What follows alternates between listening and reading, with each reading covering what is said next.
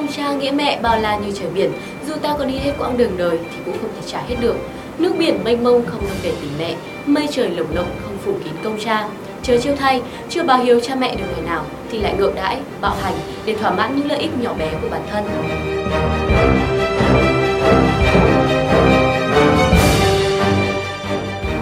Ta mới trải qua ngày Vu Lan báo hiếu chưa lâu và nhiều người vẫn thường nhắc nhở nhau rằng ai còn mẹ xin đừng làm mẹ khóc, đừng để buồn lên mắt mẹ nghe không. Vậy mà thật buồn khi phải chứng kiến cảnh người con gái bạo hành chính mẹ của mình. Câu chuyện đang gây bức xúc trên cộng đồng mạng. Cụ thể tất cả sẽ có trong bản tin tổng hợp của Việt Nam Plus News.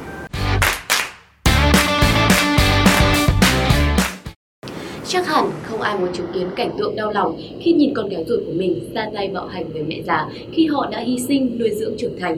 Sức chịu đựng của con người thì có hạn, mà cái kim lâu ngày trong bọc cũng sẽ lộ ra. Kẻ lạnh lùng, tàn ác với chính người thân của mình đã đến lúc nhận hậu quả thích đáng.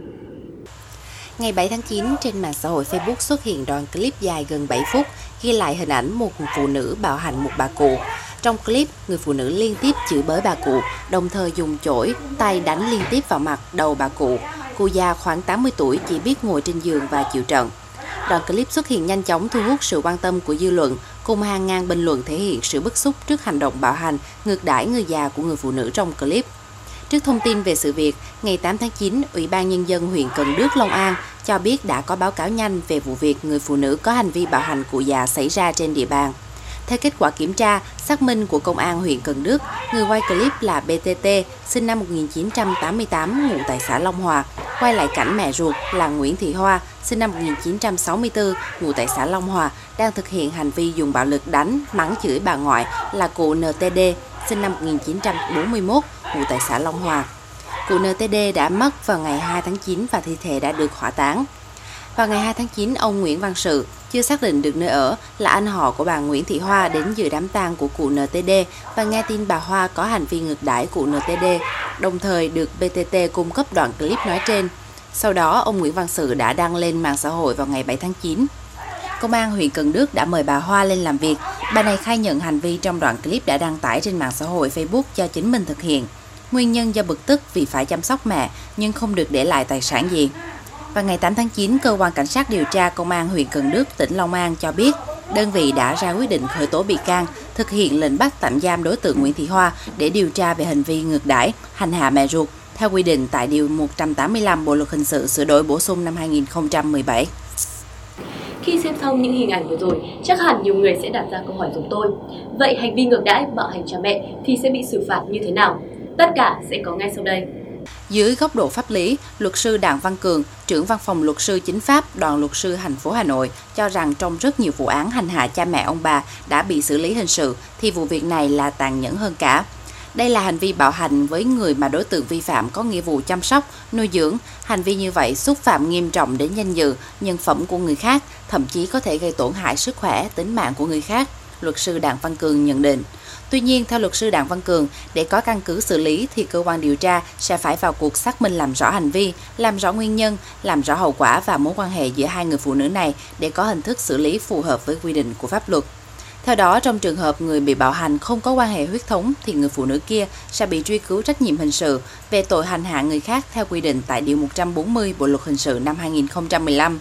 Còn trường hợp người phụ nữ này là con thì sẽ bị truy cứu trách nhiệm hình sự theo Điều 185 Bộ Luật Hình sự. Cũng theo luật sư Cường, pháp luật quy định người già là người từ đủ 70 tuổi trở lên. Trong trường hợp này, nếu người bị hành hạ là người ngoài 70 tuổi, lại là người ốm đau, thì hành vi của đối tượng này sẽ phải đối mặt với mức hình phạt cao nhất của tội danh này lên đến 5 năm tù.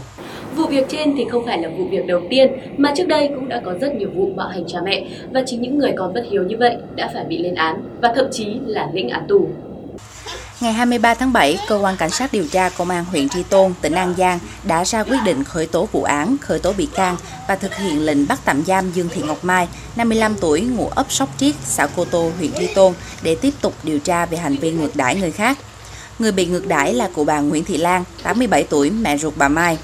Theo kết quả xác minh ban đầu, bà Mai sống bằng nghề buôn bán nhỏ ở địa phương.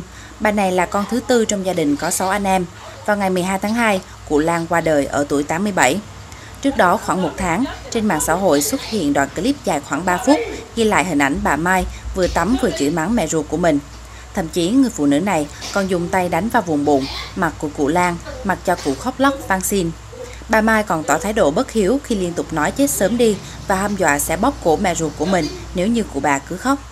Khi được công an xã Cô Tô mời lên làm việc, thì bà Mai thừa nhận chỉ thực hiện hành vi sai trái của mình đúng một lần như đoạn clip xuất hiện trên mạng xã hội. Tuy nhiên, qua quá trình đấu tranh khai thác, người phụ nữ này thừa nhận đã có những hành động tương tự sau mỗi lần chăm sóc mẹ già của mình trước khi cụ bà qua đời.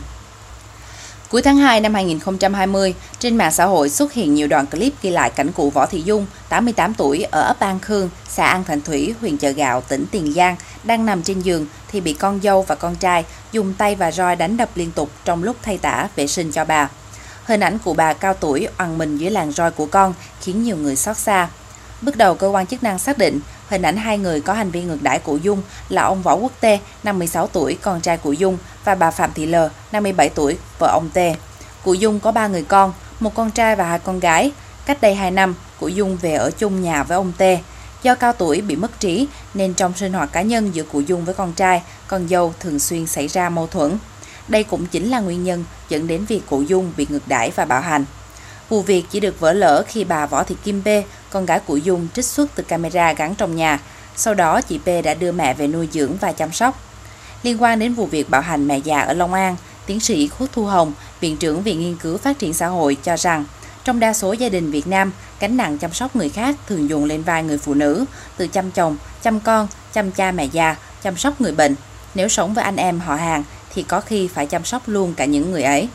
Liên quan đến vụ việc bạo hành mẹ già Long An, tiến sĩ Khuất Thu Hồng, Viện trưởng Viện Nghiên cứu Phát triển Xã hội cho rằng đa số gia đình Việt Nam gánh nặng chăm sóc gia đình đè lên vai người phụ nữ, từ chăm chồng, chăm con, chăm mẹ già cho đến chăm những người bệnh. Nếu sống với anh em họ, họ hàng thì họ còn phải chăm sóc luôn cả những người ấy.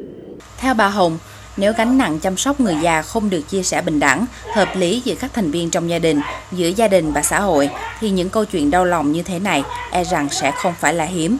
Theo phân tích của vị chuyên gia xã hội học này, gia đình không phải là nơi duy nhất giải quyết gánh nặng này. Đây là câu chuyện phúc lợi của xã hội, là chính sách an sinh của xã hội. Đã đến lúc nhà nước và xã hội phải cung cấp dịch vụ chăm sóc người già để giải phóng phụ nữ khỏi ít nhất một gánh nặng và một mặt nào đó trả ơn người già vì sự cống hiến của họ, tiến sĩ Hồng nhìn nhận. Khóc thế gian không ai tốt bằng mẹ, đi suốt cuộc đời thì lòng mẹ vẫn theo con. Vậy mà đâu đó vẫn xảy ra những vụ việc đau lòng như chúng tôi đã nêu ở trên. Nội dung vừa rồi đã khép lại bản tin tổng hợp của Vietnam Plus ngày hôm nay. Mời quý vị và các bạn tiếp tục cập nhật vào thứ hai, thứ tư và thứ sáu hàng tuần tại trang báo điện tử và kênh YouTube của Vietnam Plus. Chúc quý vị có một ngày làm việc hiệu quả và đừng quên tuân thủ với các quy định phòng chống dịch Covid-19 để bảo vệ sức khỏe của chính mình cũng như những người xung quanh. Cảm ơn quý vị và các bạn đã quan tâm theo dõi. Xin kính chào và hẹn gặp lại.